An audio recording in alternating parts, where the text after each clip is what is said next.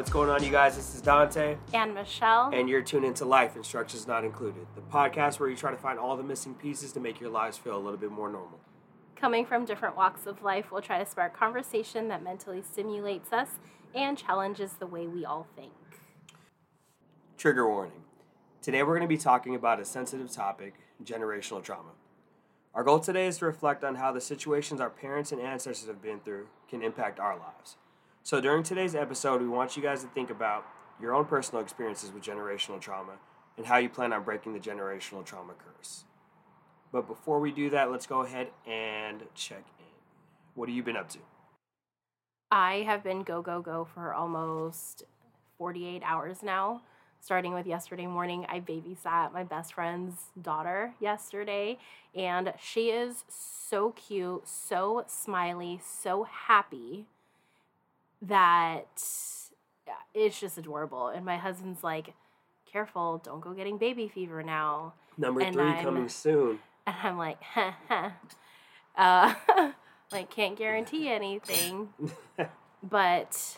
no, I think we're like, you know what? No, I think it's time to be like auntie and uncle and just like, we can go see the baby, hang out with the baby, but we'll return to the parents, you know, because we haven't really been in that situation before. I think I talked about how I don't have a lot of friends who have kids. And so we've never like been in this kind of role. So I think this is going to be really fun. Were the boys with you? They were not. Nope. They were at school. So I just had one-on-one time with her, which was awesome. Exciting. What'd you guys do? You know, we did a little tummy time. What'd you guys do? Wait, hold on. How old is she? Yeah, she's like almost 4 months old. Okay.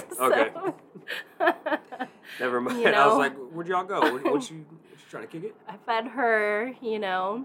No, but immediately after that, I had to go to Cameron's STEAM fair at his school. So went to that really quick. And what is then it? STEAM fair. What's a STEAM fair? What's that? Stands for science, technology, engineering, agricultural, mathematics. So kind of like a science fair, but STEAM fair. So went to that really quick after school. And then straight after that, I went to work, had a couple big events at work, got off at 11, and then had to be back at work again at 8 a.m. to meet with a client. Got off of work. I have no sympathy, but go ahead. Got off of work 8 hours later, and then now here I am recording a podcast. So it's been busy. How have you been? I've been good. Sorry. I'm munching on fries right now because I've been super busy and I haven't been able to eat. So I have been good. This week's been crazy. I think, you know, after you listen to the previous episode, we've already told everybody that it's been really warm here, right? It's been about like high 80s lately, would you say? High 80s, low 90s. And in May, that's not really common for us to have that for this long of a stretch in May, or at least at the beginning of May. So I've been out in the garden a lot, trying to get everything organized. We're trying to prep for my grandma's death anniversary, which is in August, which I know it sounds like a long ways away, but we're having like a shit ton of people here, probably close to 80. That's a lot. Maybe somewhere around there. Yeah, 80 people at our house. So, you know, we're just trying to get everything ready. I'm getting a bunch of plant sales out there and just been chilling, you know. You know, what's weird is that my uncle stopped by, my grandpa's brother. Hold on. Before you continue, I just want to make a comment. Like, I love, and I don't know how many other cultures do this, but celebrating death anniversaries. Mm-hmm. I don't know... a lot of people outside the Filipino culture that celebrate death anniversaries. Do you? I don't think so. And so it might sound like really weird to celebrate a death anniversary, but it's very normal for us in our culture, right? And I was just thinking like how cool that is to like every year still remember the person. Because, like, one of my fears is, like, when I do pass is that I will be forgotten. Mm-hmm. And that time will go on, that my family, except for the ones, like, except for my children or people who I was really close to, are only going to remember. But people beyond that are, like, not really going to know who I am. Yeah. Well, that'd be interesting to hear from other people that are from different cultures, you know, DM us. Let us know, are there any traditions you guys have for people that have passed away? One thing that was different for me was when we went to the Philippines. Mm-hmm. We were there during the Day of the Dead. Yes. And so, are you familiar with tradition for Day of the Dead in the Philippines? No, I'm not. Just from, like, Coco and Disney. What happens at Coco? So they put the picture up on the ofrenda. What's it called? I think that's what it's called. So they put the picture up, and they bring, like, food to the grave, and they, you know, celebrate the dead. Okay, yeah, so same thing. Okay. Same exact thing. So November 1st is Day of the Dead. We would go to the cemetery, and cemetery is, like, packed full of people. That's what I hear. It was pretty dope. And in the Philippines, like, they have shrines. Yeah. Houses built. So the size of my shed back here, that's probably the size of a shrine. Oh, wow. Yeah, so if you think of maybe, like, 600 square feet. So, well, that's not 600 square feet. That's maybe, like, 300 square feet. No. 200? Maybe 2. Okay, whatever. So if you've seen Miguel, I mean, if you've seen Coco, yeah. It's like where who he thinks his grandfather is, like his shrine where his guitar is. Yeah. Yeah, exactly. That's so, a shrine. But what's crazy, though, in the Philippines, like, people had, like, full-on houses around the grave, which is pretty dope. You mean they lived around the grave? No, they don't live there. It's just a house there. So they would have a kitchen, bathroom. I don't think they have a bedroom there. But it could possibly be for Day of the Dead. So when the family comes over, people would bring food to prep. Oh. So they would even have vendors over there selling food. But they only celebrate it once a year? Yeah. And they only use this once a year? I have no idea. Interesting. I mean, maybe if they go visit on birthdays. Yeah. Oh, interesting. I'm sure there's other days that they go down there, not just Day of the Dead. You know, there is another Filipino culture. We do, like, every party we'll put out, you know, we have a lot of food at family parties, and then we put out a plate with a little offering of each food, and we put it aside for those who have passed. Do you guys do that? No. I also don't know what it's called. So I've only heard Filipinos from Hawaii do that. Say that. Oh, really? Yeah, I've never had any other friends say that they do that. Okay. Which, I mean, that might be a thing, but I know our family doesn't. So maybe not like a Filipino thing, but like a Hawaiian. Well, because in Hawaii, there's a huge mix of cultures, right? Uh-huh. So, I mean, there could have been things that have been passed down from other cultures to Filipinos. So that could be it. I'm not sure. I did it one time when I was hosting my family back in Tri-Cities. You know, we had a food spread, and I was putting the food offerings on a plate, and I think it was the first time my mom ever saw me do that, and she was, like, surprised that I was doing it. Oh, really? Because usually it's, like, the auntie or my mom that does it, you know, one of, like, the older adults. So when they saw us doing it, they're like, oh, okay. Yeah, so I did it for my grandma, and my grandpa was like, why are we doing that? It's only Buddhist people. I was like, Grandpa, you got to stop being closed-minded about this whole, like, just anything in life. Because he has his set ways with certain things, so he thinks only specific cultures do certain things. Mm-hmm. Yeah. It's kind of cool to borrow from different cultures. Yeah, it's pretty dope. So as you were saying, your uncle. No problem. What I was mentioning earlier is that my uncle came over, he bought some plants, and he was talking about how he doesn't understand our generation. Mm-hmm. He doesn't understand why we all want to build our own business.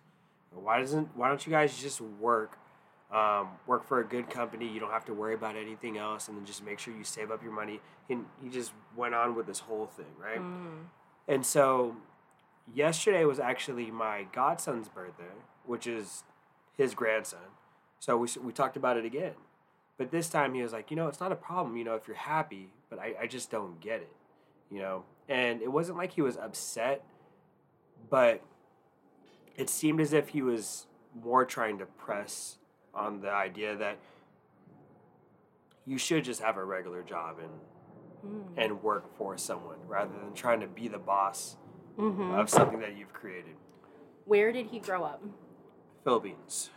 Okay. In the Philippines. And, you know, I think that a lot of people that came from the Philippines, especially in the 60s and 70s, they have this work-hard mentality. And I think just anybody that comes from a third-world country coming to the U.S., it's always like, if you work really hard, you'll make it to the top, and you'll just keep growing within that position, right?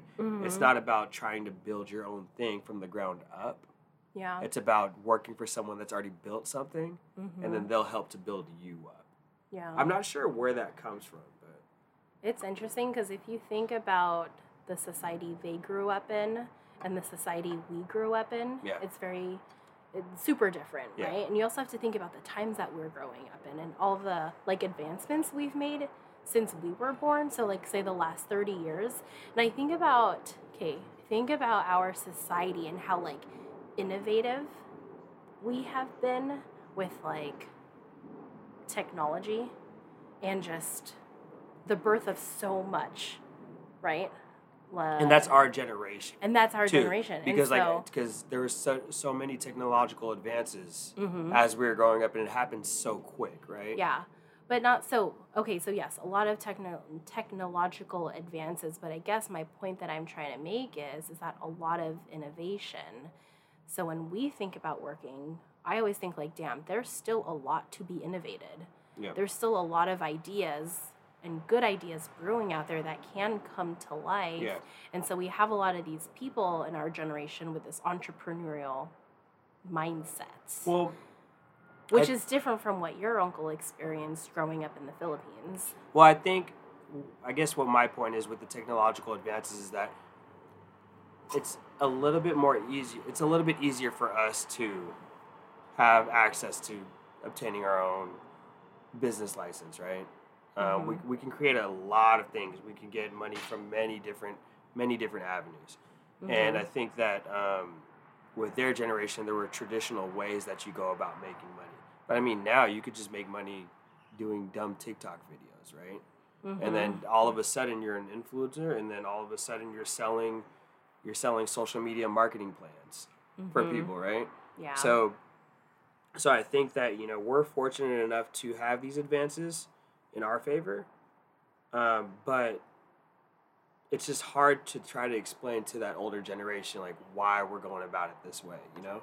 It's definitely a new way of thinking. I mean, when you think about people actually, some people being able to make a living off of creating content, and this term of, like, content creator, like, yeah, if I was an older adult, I'd probably be like, how the hell are you making a living off of that? Yeah. Like, it's cool, but it's unheard of, and it really is like a new career. So one reason why I think it's hard for my uncle to grasp this whole entrepreneurial mindset is because traditionally for most Filipinos, we're going to generalize the shit out of this, but parents really want their kids to become what? A nurse? Oh, mm-hmm. Something in the medical field. Or post office.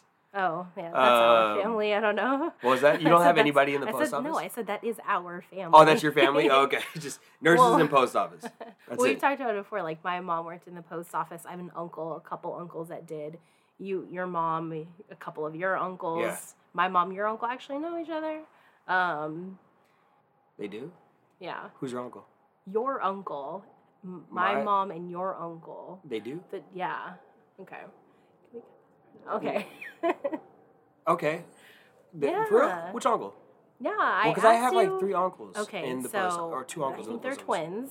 Yeah. And I think it's a quieter twin. Yeah. My uncle Tony. Yeah. Okay. Well, I think she knows both of them. I think she knows the both of them, but that's she crazy. Might know one more than the other. Well, they know a hell of people. So, that's ridiculous. Yeah. Anyways, yes, in the medical field, like a nurse, yeah. like you said, I guess the post office. I didn't think about that one, but I guess so. Yeah, that's pretty common. If you notice, during Halloween, a lot of Filipinos have a post office outfit. No. You never seen that before? No. Man, you must live underneath a rock. Wait, hold on. As their costume. Yeah. My mom never. I've seen it so many times. Filipinos. Yeah. They're just wearing their work uniform. Oh no, not the. They would borrow from their uncles the work uniform, so they would dress up as a postman. I've never seen that. That is crazy. I see at least like 5 or 6 of people that I know each year. I have never seen that. Oh, that's wild. That's wild. Well, so the whole job thing, right, career choice, it kind of relates to the whole generational trauma thing, because I think that, for one, a lot of parents want to guide you in a certain direction that makes the family look good, Mm-hmm. And there's some underlying factor there where they feel like they need to push their, I would say their initiative. Oh. Their initiative, because like they have this idea where it seems like they have this idea where like, oh, well, I want my kid to do this and I'm going to make sure that I'm being a good parent by guiding my kid in this direction. Yeah. And if they go opposite direction, it's almost like, what the hell's wrong with you? Oh, damn. You know? I was going to say, like, yeah, like their want or their desire for you, and they try to push their agenda on you, right? I mean, you think about our parents who came here from the Philippines, and I understand that, like, they want us to be successful, they want us to have, like, a good life, but at the same time, we are, and yeah, of course we want that for ourselves too, but we are growing up in different times, and what they experience in the Philippines is completely different from our experience growing up here in the U.S., you know? And I don't know that it's fair to the child that they put that kind of pressure or expectation on us. You don't know? Mm-hmm. I swear, I would say that it's definitely not fair. I mean, at all. And the reason why I say that is because, like if I was the parent, I'd be like, yeah, I worked so hard and I kicked ass to get our family to be where we are. Mm-hmm. And so I want this for my family. Like, yeah, I'm going to be a little biased and push my agenda on you. You know? Yeah. I guess I could see myself being a little bit more closed-minded if I was to put myself in their shoes. Mm-hmm. But growing up as a kid in America, like, yeah, I'm going to push back because what are their values versus what are my values? They're completely different. So, yeah, I don't know that it is fair. And when that happens, like when the child pushes back, you get a lot of, like, judgment happening. Oh, yeah, for sure. It's like you're almost the black sheep of the family if you don't follow orders, mm-hmm. right? You know, I think when I went the kinesiology route, actually, let's backtrack. When I was going for engineering, mm-hmm. everything was fine. Mm-hmm. Nobody said shit to me. Yeah. You know, as long as I came home, was passing all my classes, was staying on track, everything was cool.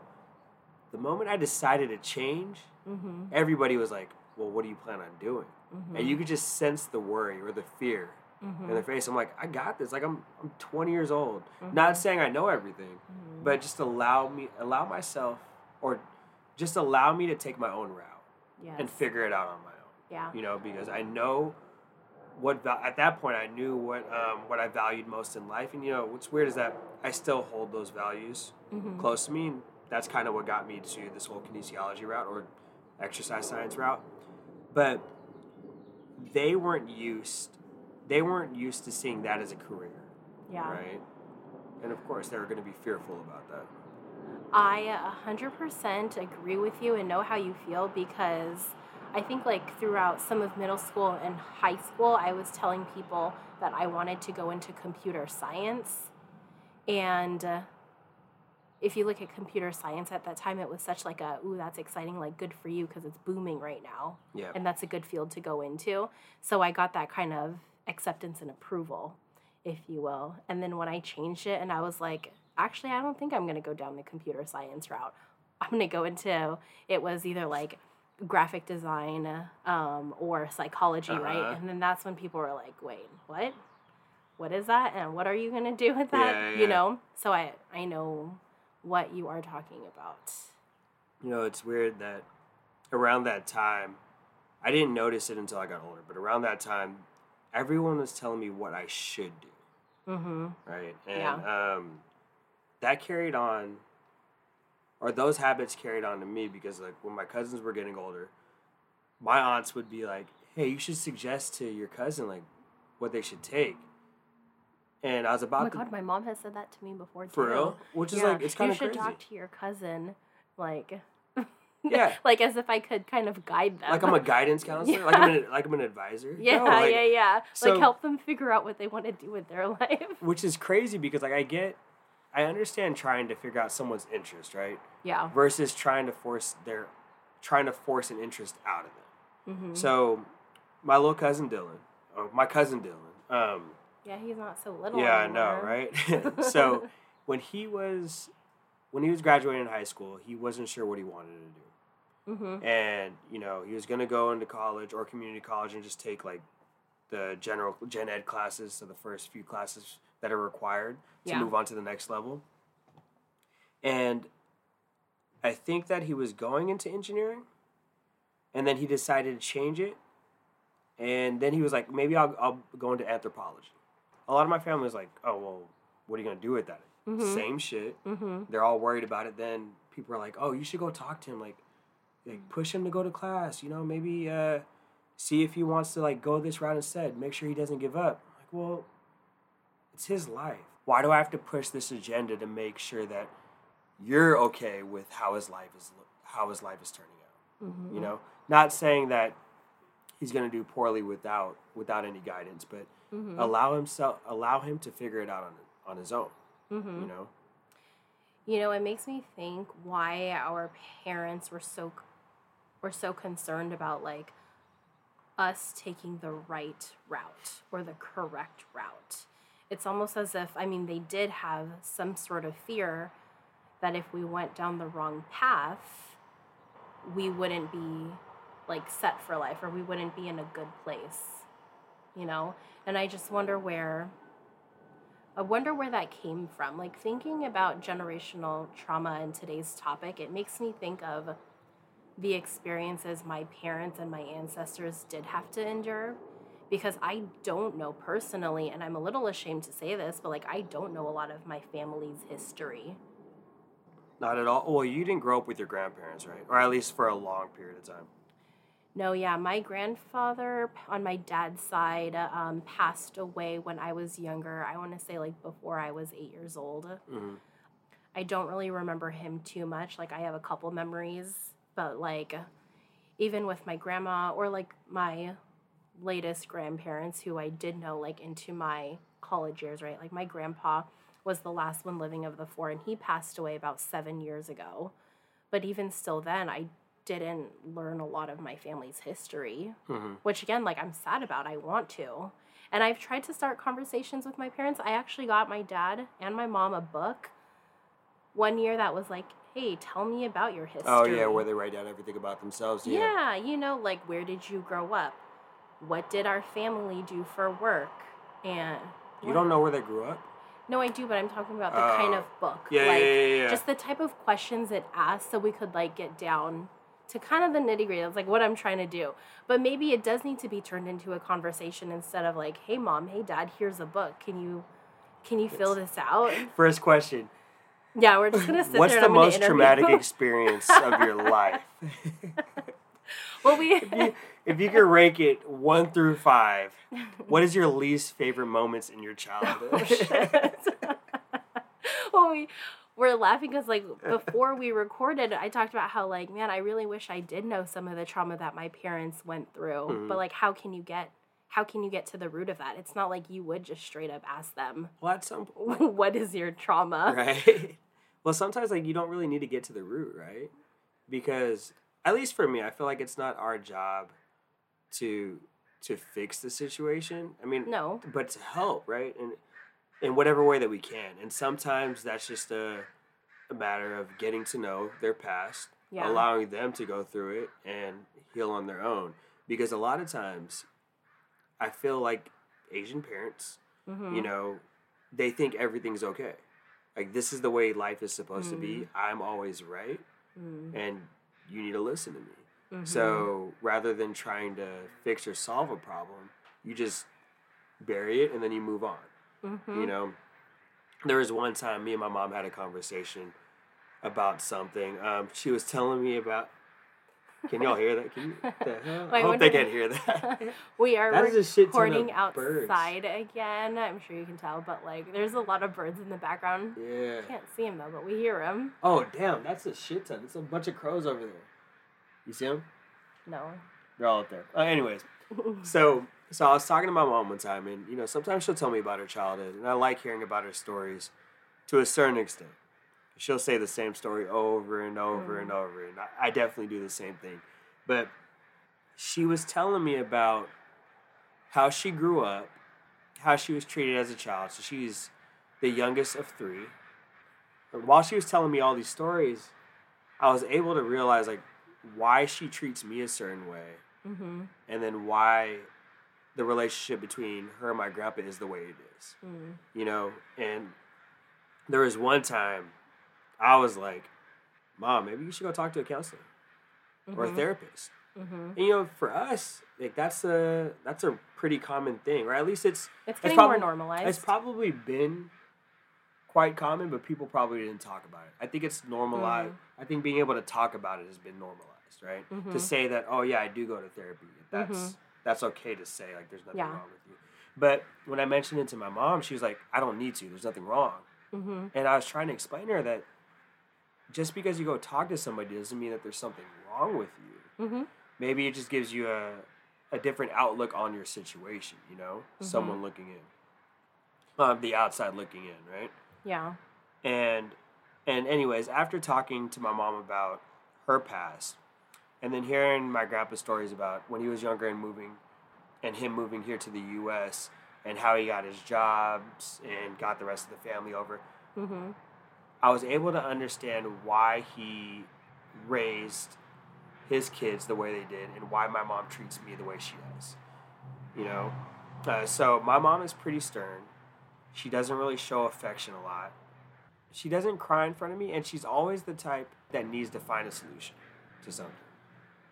Sounds like you, the last part. Yeah. So the thing is, like, when it comes to finding a solution, it's like, oh, well, if you come to her with a question or, like, just to express yourself, like, how you feel mm-hmm. about a certain situation, she feels the need to, like, jump in and take care of it. And mm-hmm. that's how my grandpa deals with stuff, right? Mm-hmm. And if you don't want to take that type of help and you're just like, hey, like, I don't really need the help, I just mm-hmm. want to let you know what's going on, mm-hmm. it becomes a problem. And whenever it's a problem, there's no sympathy or empathy shown in our family. Mm-hmm. There was a time when I was in high school, I realized that my mom doesn't like to wear her emotions on her shoulder. You know, mm-hmm. she has to be the tough one mm-hmm. In the family. And she gets that from my grandpa. And even though that seems like a good characteristic to have, it did negatively impact me, because for a long time it was hard for me to express my emotions, right? Mm-hmm. To be vocal about whatever the hell I'm feeling. And mm-hmm. when I was younger, my way of expressing that was through anger. And I think that's pretty typical where people that have experienced some sort of trauma, they have issues with managing their emotions or controlling their emotions. And so I guess before we dive a little bit deeper with our personal experiences, let's go ahead and break down what trauma is for those that might not quite understand. Yeah, I think trauma is hard. I mean, it is hard to talk about, because I think when someone hears, like, trauma, someone's traumatized, someone had a traumatic event, they automatically assume, like, some big event mm-hmm. that happened to this person. So, for example, like, I don't know, a really bad car crash, or I was going to say, like, a bomb happened, or, like, you know, just, like, a really big event. But, yes, there's that, but trauma can also happen in subtle ways, and... Ooh. I just saw a rat, I think. Oh, yeah. That's from the neighbors. So, okay, so just so you guys know, my place isn't dirty. It's, our neighbors built a deck, and my grandpa told them not to build this fucking deck. Uh-huh. Right? And he's like, if you build it, there's going to be fucking rats, because our neighbor over here won't clean their shit up. So the rats hide on this side of our neighbors, and then they travel to the other side underneath where the deck is at, and they just go back and forth fucking around. All right. Okay. Go ahead. Sorry. Yeah. You got a pet over there. Yeah, it's crazy. Ooh, okay. Anyways, what was I saying? Trauma. So, like, it can be subtle. Oh, yeah. So, subtle. And the thing is, like, it can happen little by little over a long period of time. And that is also trauma. But that's hard to, I think that's hard to identify. It's not like a car crash. It's not like a bomb. It's more like daily things happening in our lives. Exactly. So we talked about this a little bit before on the phone call. I was talking about peeling back the onion. Oh, yeah. Right? So I keep forgetting where I learned this from. It's probably one of the psych classes. But you could think of your, like, initial trauma being in the center of the onion. And each layer is some little aspect of that situation. And the example that they gave was that, let's say you're going to an ATM, you're withdrawing money, and it's nighttime in like a secluded area, okay? And you're withdrawing money, there's little light there, and someone walks up behind you wearing a red coat. Now, you think nothing of it until you feel something, so you feel that someone's presence is right behind you. Mm-hmm. Turn around, it's the person with the red coat. They have a gun to you, at your back. They say, give me all your money, okay? And you end up getting robbed, they take all your money, you go home. So now you're traumatized, you don't want to go to an ATM at night, and you don't like seeing people wearing red puffy coats. Mm-hmm. And you for sure don't like that specific ATM at that place, right? Mm-hmm. Now, let's say it's daytime, and then you go to another ATM, and then someone walks up with a puffy coat, and it's red. Mm-hmm. You take out one factor, which is the daytime, but you still have that other layer, which is the red puffy coat. Mm-hmm. And if this happens on a consistent basis where you keep seeing something with a red puffy coat, and it's a trigger, mm-hmm. that's that one layer. That's part of the whole onion, mm-hmm. right? The traumatic event. Yes, the traumatic event. Yeah, that reminds me of like PTSD, people's experience with PTSD and how things can trigger them these days. Sorry, I might not have explained that whole onion thing the best, but did it make sense? It did. Okay. Yeah. You know, I recently read this book by Oprah. And I think it's Dr. Perry is his name, and it's called What Happened to You. Mm-hmm. And this is, like, so my type of book and, like, up my alley, because instead of asking the question, like, what's wrong with you, it asks the question, what happened to you?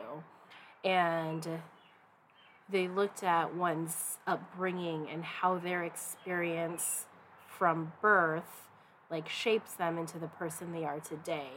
And so they looked at things like trauma and resilience and coping. When they talked about trauma, they mentioned the 3 E's of trauma. Mm-hmm. So the first E was the event, the second E is the experience, and the third E was the effect. And I point this out because even one event, even though it might be traumatic to one individual, it might not be as traumatic or traumatic at all to other individuals. Mm-hmm.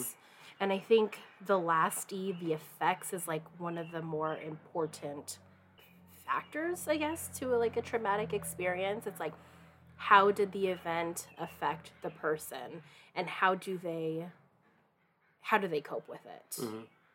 So yeah, trauma is so hard to talk about because I think it's just a huge topic. It's hard to understand. Before, I used to think like, okay, generational trauma is supposed to be exhibited the same way for each person. But that's not, yeah, well, that's what I used to think. Uh-huh. And that's not necessarily true, right? Mm-hmm. So like there's certain things or certain aspects that I don't like within my family, right? Certain characteristics. You know, some people may be stern when I think they don't need to be. They might push their opinion a little too much on other people. I'm like, that's not necessary. And growing up, I used to think that, well, if I ignore it, I'll be okay. And I don't know if you've heard this from people, but a lot of people our age have been like, oh, well, that's just the way Filipino families are. Like, it's okay. It's not that big of a deal. Yeah. But it still has some sort of impact on you, you know? Yes. Like... Go ahead. No, what were you going to say? Well, I was going to talk about, shine light on the story I was talking about earlier between my mom and my grandpa about how they interact. And growing up, I'm like, oh, I don't want to be like that. I don't want to hear them argue. I don't want to talk about other people the way they talk about other people. I'm going to be different. But either way, even though I'm not going to have those characteristics, the way that they talk about other people and act towards me, mm-hmm. affects how I act towards other people. Absolutely. As well. So, for instance, like, let's say they disagree on something and turns into some kind of argument, and rather than talking it out, they just become distant, right? Mm-hmm. Or they're just like, oh, no, I don't want to deal with it. I'm going to leave. and ignore it, sweep it under the rug, right? Yeah. Growing up, I'm like, I don't want to do that. I'm not going to argue. I'll be okay. But them becoming distant with each other, or at least like distancing themselves during these heated moments, has caused them to like hide their emotions and not talk things out. Yeah. And then me visualizing that as a kid, like that's how I ended up growing up, not being able to verbalize my emotions, right? And that's not how we were raised. And I hear parents from our generation telling their kids, use your words. Mm-hmm. I was never told that as a kid. Mm-hmm. Were you? No. Nope. And it is something I'm trying to do, like, actively as I'm raising my children these days. You know, they are 4 and 6 years old. Mm-hmm. And I try and empower them to, like, use their words, to identify their feelings, to feel that it is okay to talk about how they feel. Okay? I get this. And I was talking to one of my sons the other night, and he was upset, and I tried to empower him and be like, let's talk about it. Mm-hmm. He responded with, I said, we should talk about our feelings because it's going to help us feel better. I said, what would make you feel better? Because that's been something I've been asking him since he was like 1 or 2 years old. How can I help you? What would make you feel better? So I asked him this time, and he said, well, if I go away and be by myself, that would make me feel better. God damn, okay. And in my head, I was like, damn, like, is that how he really feels? Like, and he really said that. And then that kind of made me feel bad. It's like, oh, shoot, what am I doing wrong as a parent? Like, am I not giving him a safe space to talk about his feelings or emotions, or like, how can I help him feel okay, you know? I don't know, it's trippy, because I feel like I'm aware and I feel like I'm very welcoming of it and I encourage it, but something's not clicking then if he's like, if I go be by myself, I'll feel better too. Yeah. You know? Well, does it make you worry a little bit? I don't know that it makes me worry. Makes me worry that he can express this kind of thing at such a young age, you know? I mean, like, that's great. He can express that feeling, right? Like, I do want to be alone, Mom. Mm-hmm. And so should I just step back and be like, okay, go be? Or like, but I was still trying to encourage him, like, it's okay to talk about your feelings, yada, yada. But at what point do I kind of just back up and be like, okay, I just got to let him be himself, I don't know. Well, have you ever... parenting is so tricky. It doesn't come with a handbook. So... has your son ever been, or have your parents been in a situation where they have to talk to your son the way that you have to talk to him? Yeah, sure. Do they use that same tactic where they're like, what do you want? Use your words, whatever? No, not exactly, no. Because, like, they have their own way of talking to my kids and trying to, like, teach my kids lessons, too. Yeah. It's not the same. Well, I also feel like grandparents are a lot nicer. Sure. Or they're a lot nicer to their... they're a lot nicer to the grandchildren than they are to their own kids. Sure, I guess so. You don't see the difference? No, I mean, I do. I mean, I don't know. I feel like because they're kids and, like, I'm an adult, Oh, your parents were never tough on you? Sure they were. Yeah, so, I mean, are they tough on your kids?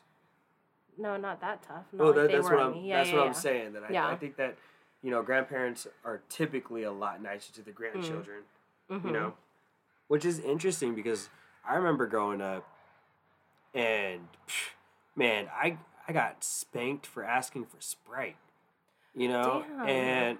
how... I'm not gonna ask this was yesterday. It's like, no, this was 1995. I remember we went to McDonald's, and my grandpa... for real? Yeah, this is a true story. I mean, it wasn't really that bad, but my grandpa wouldn't let me drink pop. Mm-hmm. Right? Growing up, I was fine with it. It's not like I needed it, but I never really had candy growing up unless it was in the house. And so we go to McDonald's. I'm like, man, I'm about to be rebellious as fuck, right? So I'm plotting this shit while we're driving. And as a kid, I swear, driving down 2 blocks felt like 5 hours, right? And like it could be the shortest drive somewhere, and it feels like you're on a road trip. So we're driving maybe a quarter of a mile to the McDonald's. It's the one on Graham. You know what I'm talking about? Graham and MLK? Yeah. Yeah. So we're driving down. I'm like, man, I got this. Okay, Dante, practice. What do you want to drink? Sprite. I want Sprite. All right, Sprite. And I was like, say with authority, Sprite. And so I'm hyping myself up, right? And I just imagine either asking you, Dante, what do you want to drink? Sprite. Yeah. And so we're going through the drive-thru.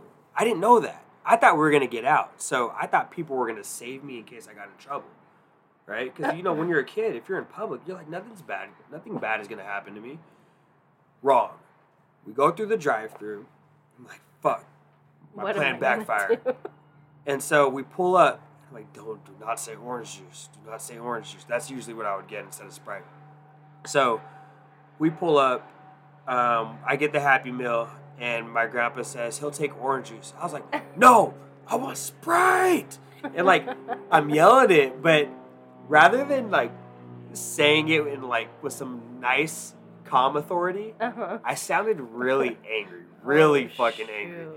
And my grandpa turns, stares at me, turns down the radio, shakes his head, and then we drive up, grab the food, didn't say anything, looks straight ahead, and nods up and down. And I'm like, oh, I'm fucked.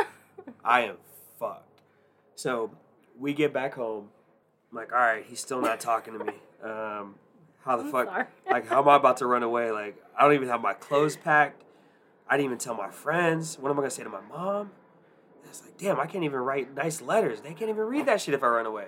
So anyways, he doesn't even tell me to, like, sit down.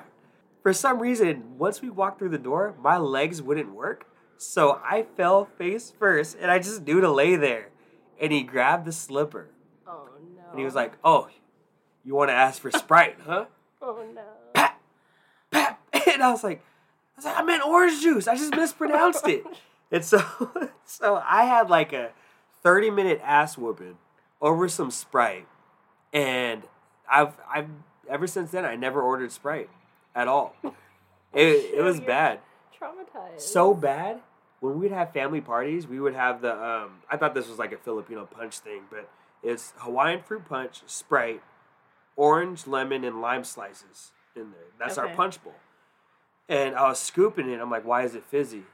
And then someone goes, oh, they put Sprite in it. And so I dropped my cup and the ladle. I was like, I'm good. I'll take some water. Let me get some water. I still don't even drink Sprite to this day. I was going to say, you're traumatized. Yeah. Oh, yeah. Sprite. Exactly. Because of that instance. And it was interesting, though. Like, as I got older, Dylan was born, I think, early 2000s. Mm-hmm. And he would, like, talk so much shit. Uh-huh. And I'm like, Grandpa, whoop his ass. Uh-huh. He's like, no, and that's not the right thing to do. Just tell him, like, to go to the corner. I'm like, you gotta be fucking kidding me. I pulled out a Sprite can. I was like, you remember this? No, you didn't. It was in my back pocket. I was ready for it. But, oh, yeah, he wouldn't get spanked. I'm like, what happened? What changed? Yeah. You know? And his mindset was like, yeah, you know, you don't need to do that. You could just talk to them. Mm-hmm. And I noticed when Dylan was getting older, mm-hmm. and he was frustrated with something, what's weird is that my grandpa's the one to say, come here, what's wrong? Tell me what's wrong. Oh, really? Right? But then his parents would be like, what's wrong with you? Dylan. Why are you acting like that? Yeah. I'm like, oh, this is an interesting dynamic, you know? Interesting. Well, sorry, go ahead. It makes me think about my dad, who is like the lecturer in our family. Anytime something would come up, and they'd ask, like, oh, why are you guys like that? Or, like, why do you want to do that? It always came with a lecture, right? And he would just lecture us for, like, I want to say for, like, a good 30 to 60 minutes. And it was just a thing over the years. And then at some point, the lectures stopped. And at some point, the questions of, like, why do you want to do that? Or whatever, like, stopped. And I feel like he became a little bit more open-minded or understanding. This is like a legitimate lecture. Like, you're sitting down, he's explaining what the issue is, what she's wrong. Usually we'd like be in the car, and I'd have like me and my brother, we would have like nowhere to go. Yeah, nowhere. You're trapped, bro. That's crazy. No, so it's not like we weren't like sitting in the living room or sitting around the table or anything like that. But he would just always be lecturing us, mm-hmm. which is funny now because I feel like I'm the lecturer, like in my family. So maybe I got that from him, but somewhere along the line, like, yeah, their mindset did change mm-hmm. about some certain things, which is good. I think it's important for all of us to kind of realize, be aware, and step back and be like, oh, okay, maybe I wasn't right. Well, so now that you're able to reflect on your past with your parents, right? Do you find yourself talking about your emotions more with them? Yeah, I am. I'm a little bit more open about it. Mm-hmm. Like, and I mentioned before, like in previous episodes of ours, where I'm trying to shift this relationship with my parents, right? Not so much like parental and child, but a little bit more friendly, because like I do want to be more like friend-like relationship with my parents, right? Yeah. So yeah, I am more open with them. Well, and I feel like that's got to be tough sometimes, because traditionally, you know, Asian parents aren't as free with their emotions. Mm-mm. No, you know? Absolutely not. No, growing up, I mean, I have this weird thing with like hugs and not touching other people, but just like even hugging other people. I would be like, get away from me. Like, I don't do hugs. You still like that, right? So I've actually gotten a lot better. Shout out to Mariah, my old boss. She is like a very huggy person. And she'd be like, I'm going to give you a hug anyway, even though you don't like them. You're like, oh, don't touch me. Yeah, but like over the years, it's changed. And like now I am more like willing and perfectly fine to give other people hugs. Mm-hmm. More so than before. Okay. Sorry, I'm going to interject just really quick. Yeah. The whole hug thing. Yeah. So I remember I was in high school. I'm like my grandpa won't let me get Sprite, huh? I'm about to hug this motherfucker. So, yeah, I don't know why, but, like, you know, me and my mom, you know, we hugged. Everything's fine. You know, we're able to express ourselves. You guys did hug growing up. Yeah, so I mentioned earlier that she's not able to cry in front of me, and that's because of my grandpa. Okay. I know that. I've never seen this fool cry at all. But one day I decided to hug him. Mm-hmm. And he was like, what the fuck are you doing? And so, he was like, okay, get away. And his brother's like that too. Yeah. So yesterday, mm-hmm. I was like, hey, Nino, I was trying to go in for a hug. Uh-huh. And then was it awkward? Yeah, and he tried to shake my hand like while I went for the hug. So I'm like, like my arms got T-Rex like, and so awkward. I'm like, I don't know what to do here. Yeah. But his wife is the complete opposite. Uh-huh. She's able to talk about anything. Mm. Like she's able to express herself. She's extremely emotional in a good way. Mm-hmm. But yeah, you know, I feel like it is common for our parents, Asian parents, to not show their emotions, mm-hmm. and that shit passes down to us, you know? For sure.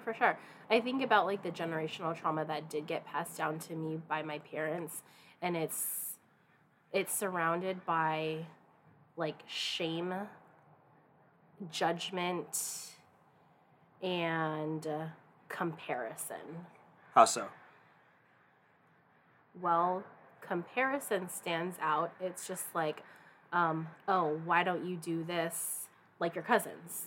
Yeah. You know? And yeah. And the one like example I can think about is like when it did come to what I majored in or what I wanted to go into a career. Mm-hmm. Why don't you go into this like your cousin? You know? You guys got a doctor in the family? Yeah.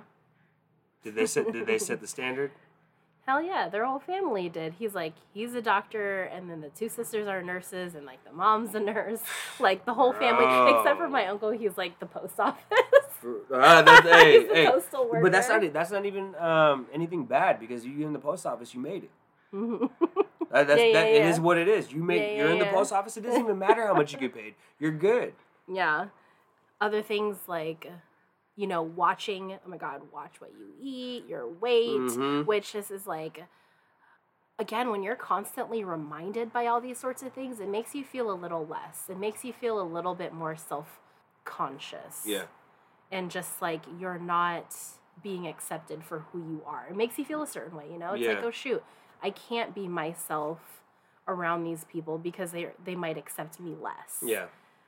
Which, I mean, is not right, but with the whole judgment thing, whenever I did did tell my parents something and I felt like I was being judged, it was like, oh, shoot, well, maybe I don't want to tell you the whole truth then, mm-hmm. you know? And so I started to, like, hide some things or lie to them about some things.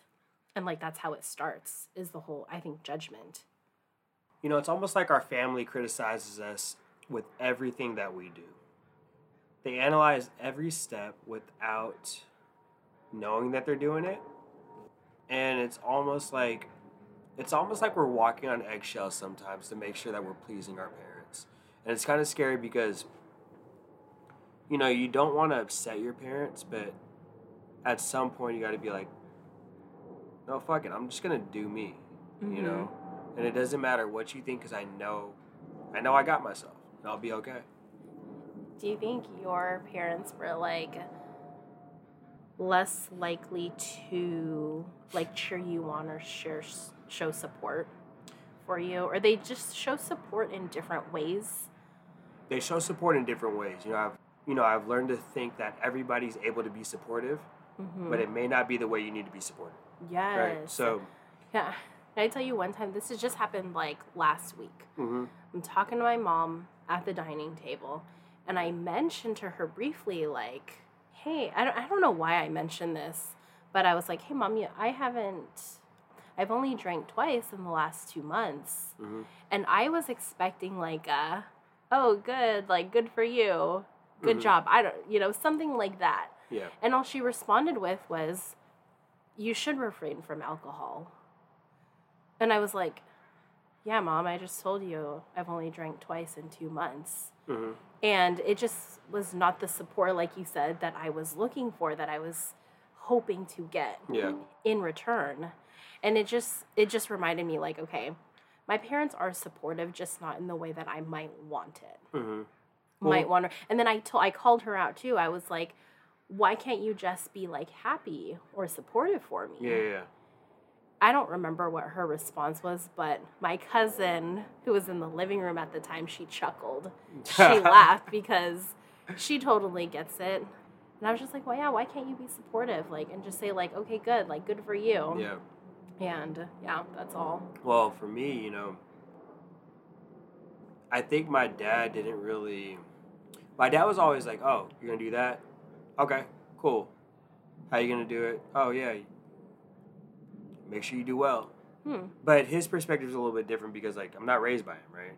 So he doesn't see me all the time. We don't talk all the time. Mm-hmm. So it's kind of like when a stranger knows about your new adventure and they're like, oh, shit, that's amazing. I hope you can do it. Huh. Right? Because I feel like I get more support from people that don't know me than people that are around me all the time. Yeah. Which is fine. Perfectly fine. Well, yeah, because I feel like your parents, like, they would have your best interests in mind, so they would have a little bit more concern or say, opposed to a stranger who's just like, oh, cool, I don't care what you do. For sure. So are you trying to say that, like, sorry, your dad wasn't really, like, a parental figure? He was more like, I know you mentioned it before, but your relationship with him is more like a friend.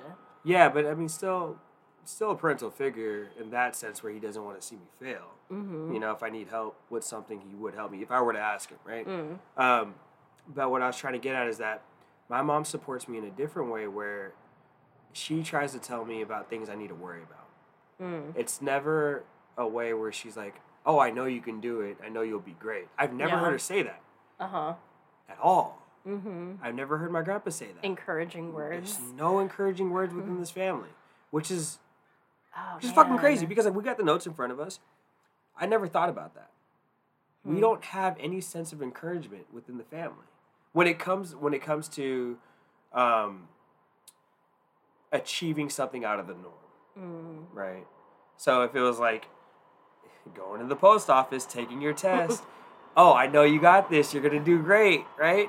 But if it's starting a fucking business. Oh, you got to be careful. You got to make sure you do this. You don't know what you're in for. Mm-hmm.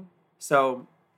Definitely some fear instilled in that. Yeah. So when it comes to the, like, no sense of encouragement within the family, again, this is another aspect where I'm like, I don't want to have that type of characteristic. I always want to be encouraging. Yeah. But now I just realized I am the type of person that does not praise anybody for doing something where I believe they should be able to do it. You know, we've been through that situation. We've been through that situation before plenty of times, right? Where you're like, oh, guess what I did? I'm like, you're like, okay, cool. Okay, you're supposed to be doing that. Yeah, for real. I'm like, damn, fine. So my hard work goes unnoticed. I see. And it's not like it doesn't get a nose. It's just not being recognized. Yeah, it doesn't get it's recognized. It's not recognized. It's not being supported the way you need to be supported, right? And the crazy thing is, like, these words can be so powerful. Things like, I know you're going to do great or good job or, you know, whatever. Like, they are so powerful. Well, I guess the ultimate question is, would I have wanted it when I was younger? Yes. Which is crazy. You say yes? Yes. I guess I just wonder what my life would be like, how I would carry myself. Because if you were given more encouraging words and more support. Yeah, or like even... You would believe in yourself more. You'd probably have less doubt. Oh, no. You probably already have your gym 5 years ago. I don't know about that one, bro.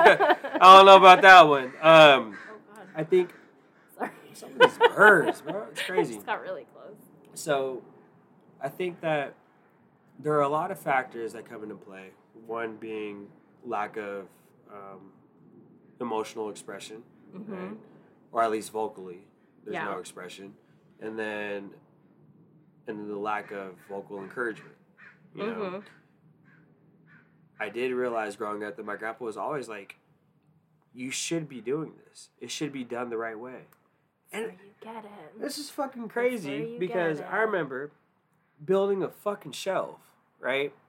And I was like, hey, Grandpa. I built a shelf. Check this out. Aren't you proud of me, Grandpa? Then, what did he say? Come on, Grandpa. Look at this fucking shelf. Yeah. And what did he say? And he goes, you should put a brace there. Like right here. And I was like... Shut down. I was like, it's fine. It's stable. He goes, I don't know. I don't know. Then he just walks away. I come back outside, put a fucking brace on there for me. And he did? Yeah, he did. Didn't say shit. And I was like, okay, I'm about to put Sprite up in that bitch. I'm just going to put a 12-pack right 12-pack right there. And some liters. Right? No, but that's how he treats his kids, right? And then that carries down to my mom, where she doesn't have that sense of encouragement. It's not like, oh, Dante, you can do this. I know you can do this. It's more of, Dante, you should expect that I believe in you. But I want you to keep in mind what could go wrong. Yeah. You know, but I noticed the only person that was vocal about me being able to do something was my grandma. And again, like, I'm pretty vocal with people as far as like, oh, I know you can do it. I'll encourage you to do something just to give you that extra push. But whatever the hell happened with my grandpa and my mom and her siblings, like how they carry themselves, I don't give praise to those that should be... I don't give praise to those that do things that they should be capable of doing, which I'm working on. I know that some people need it. It hurts, man. And that's one thing I'm trying to break. It's like I build a shelf and I'm like, hey, Dante, look what I did. You should be able to build the fucking shelf. Yeah. So? And what? Like, damn. Yeah. All right. It's hurtful. Yeah, it's crazy. You know, you said something earlier... where you were like, people respond with like, oh, it's no big deal. Like, that's how they are. Yeah. And one thing I want to point out about that is like, it's no big deal. Like, that phrase minimizes other people's feelings or emotions, which also can be super hurtful or impactful. Because even though like one person's feeling some way and you tell them like, oh, it's no big deal, don't worry about it. Yeah. It's kind of telling them like, well, fuck what you think or fuck how you feel. Yeah. It's no big deal. You know? It's like you're disregarding their values. Right? Yeah. I think the underlying theme here, at least for me, that I'm recognizing is just like we all just want to be accepted like for who we are and just seen for who we are. But like you said, we get criticized a lot. And so that makes us feel some type of way, and then we have to like alter our behavior, and that's not being true to ourselves. No, it's tough. Is that I think we should normalize that being different is okay.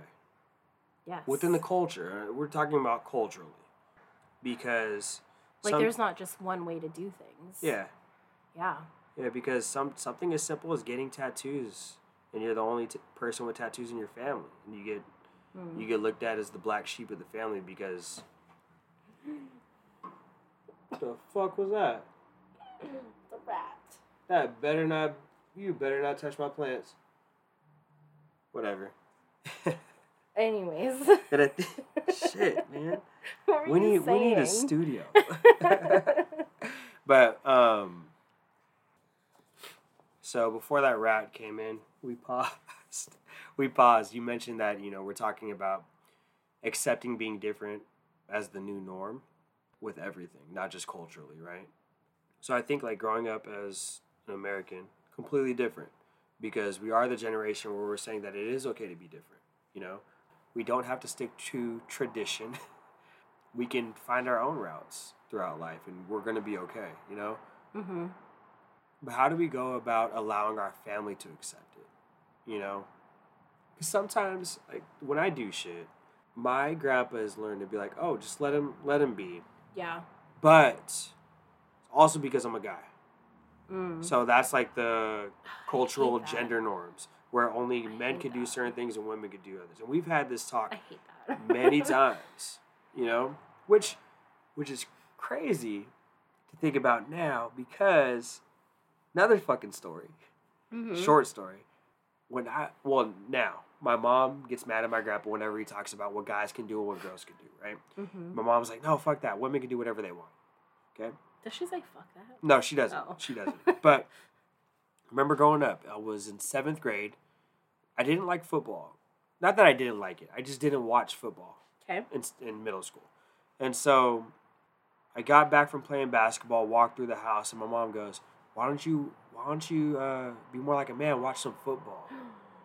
I was like, the fuck? I don't like football. And I just walked away.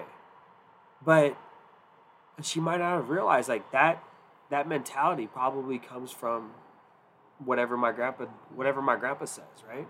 Mm-hmm. And so, you know, there are these cultural standards that, like, we as the new wave, the next generation, we need to break. Mm-hmm. For sure. And it makes me think of, like, fight, flight, or freeze. Like, how do you handle certain situations when you're stressed out? For me, moving forward, you know, I like to talk about certain situations to try to get the other person's perspective. And, you know, it's hard when the older generation's kind of stuck in their ways. It's almost as if, like, I'm not giving up, but I'm at that point where, like, I'm willing to accept, like, this is just how it's going to be. Mm-hmm. But I can still make an effort to try to make a change, to present a different point of view and allow them to understand that there's other ways of thinking, and mm-hmm. that our lifestyle is not the same as how theirs were when they were our age. Yeah. Like, when I think about my experience with my parents these days, I feel like they have gotten a little bit more understanding, or maybe they're just not pushing back as much as they used to. Mm-hmm. And, like, my dad's a little bit more open-minded, and now he's a little bit more supportive and, like, yeah, you can do whatever you want, you know, as long as you have your heart set on it, like, you can do it. So it's almost like every day is a work in progress, right? Trying to break these generational curses or generational trauma. I think that it's always going to be a work in progress. Nothing's ever going to be perfect, but as long as we're able to reflect on our own faults, mm-hmm. and try to dig deeper and figure out where did they actually come from, it's going to help out that next generation, you know, because we don't want to pass on these traits to our kids where whatever we say or however we act can negatively impact them. Yeah. And cause them to ruin their own relationships in the future. Mm-hmm. Which, when I say ruin, I mean cause any trouble or make it harder to build stronger bonds between people, right? Mm-hmm. You know, in that book I talked about earlier, the book called What Happened to You by Oprah, mm-hmm. it talks about, like, in order to break generational trauma, that we need to be very intentional with what we introduce and expose to our children, and think about the influence that everything can have on our children, like, literally everything. And they give the examples of, like, the way we treat others who look different from us, who we surround ourselves with, how we spend our time. Like, literally everything can have an effect on our children, whether we know it or not, right? Because I do think, to an extent, a huge extent, generational trauma is passed to us unknowingly by our parents and other older generations. And it's like, shoot, I could be doing that to my kids right now, you know? So I think about, like, how might I be transferring my trauma to my children unknowingly? Yeah.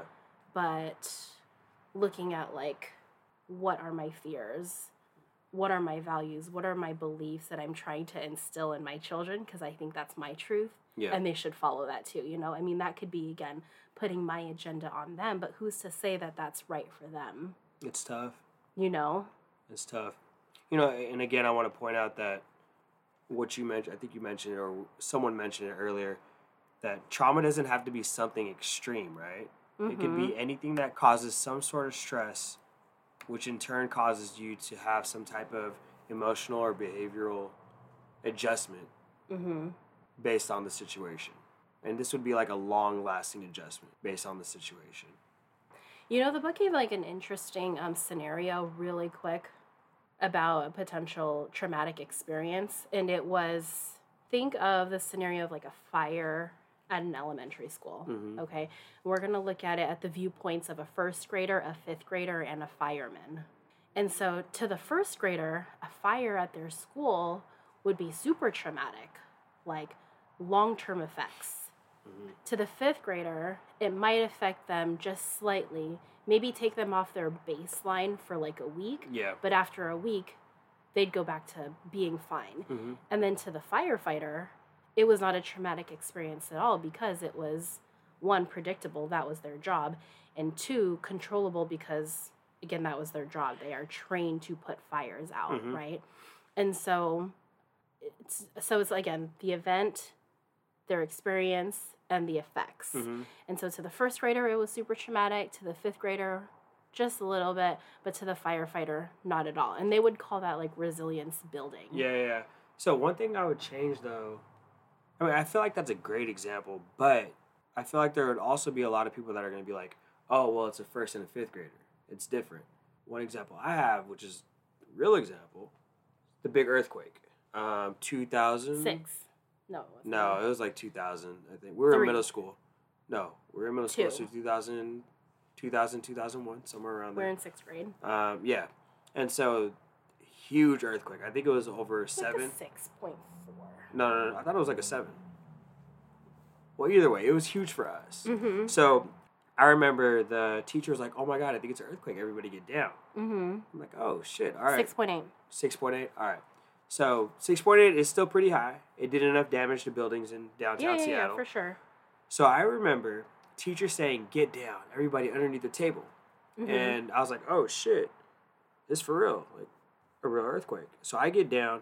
And then I hear someone weeping in the back. I'm like, what the fuck is going on? Crying? Yeah, someone's crying. And I'm like, dude, it's a fucking earthquake. We'll be okay. But he's like bawling, right?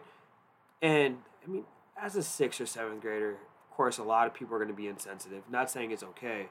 But I was like, bro, it's not that big of a deal. It's an earthquake. And that's what you think. And that's what I think. And so the reason why I'd rather use that example is because for the first and fifth grader, people would probably say, "Oh, well, the kid's older; he's not going to be as worried about it because he knows it's not that big of a deal."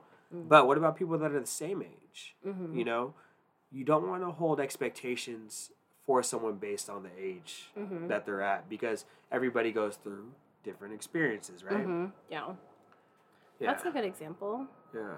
I mean, I do like the example, though, that you're giving because it is from different perspectives, which is great. But yours, too, pointing out that people who experience the same event, even around the same age, can still have different experiences because their upbringing and their experience growing up is different. It's the same thing with the shooting at South Center Mall, right? Remember, I was at the mall. You're unfazed. So you'd be unfazed. I mean, I wasn't unfazed, but it was like, okay, where are the exits? We need to get out. Where do you think the shooter's at? Where is the gunshot? Where are the shots coming from? We need to figure out how to leave, right? The person I was with froze. She didn't know what to do. I was about to, like, carry her ass out and run because I'm not trying to get locked in the store and get gunned down. Because I thought it was, like, a mass shooter.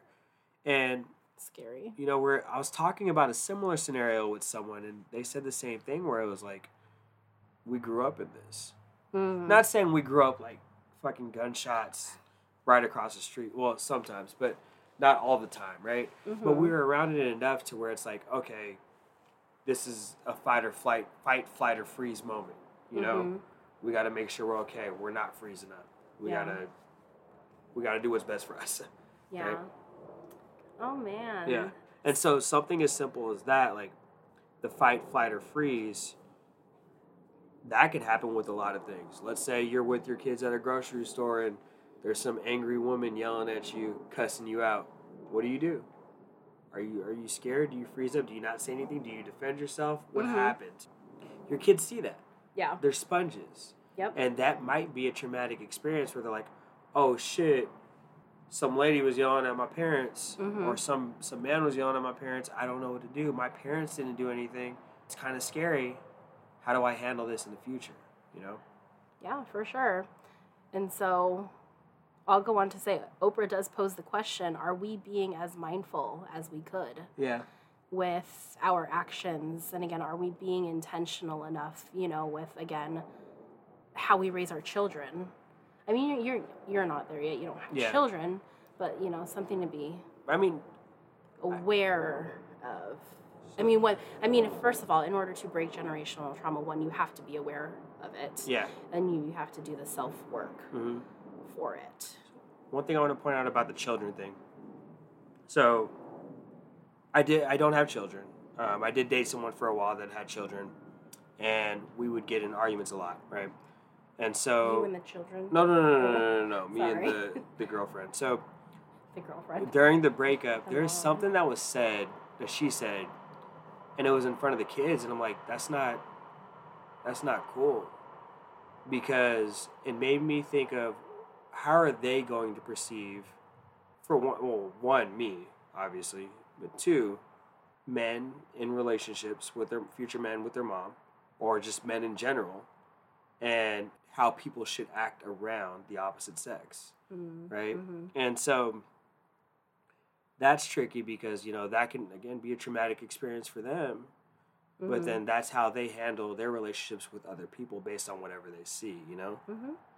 That's why it's so important what our kids absorb and are soaking in these days. Because you may think, like, kids aren't going to be paying attention or they're going to forget. Like, no. They might remember and react in a different way than you think. They pay attention. Know, for sure.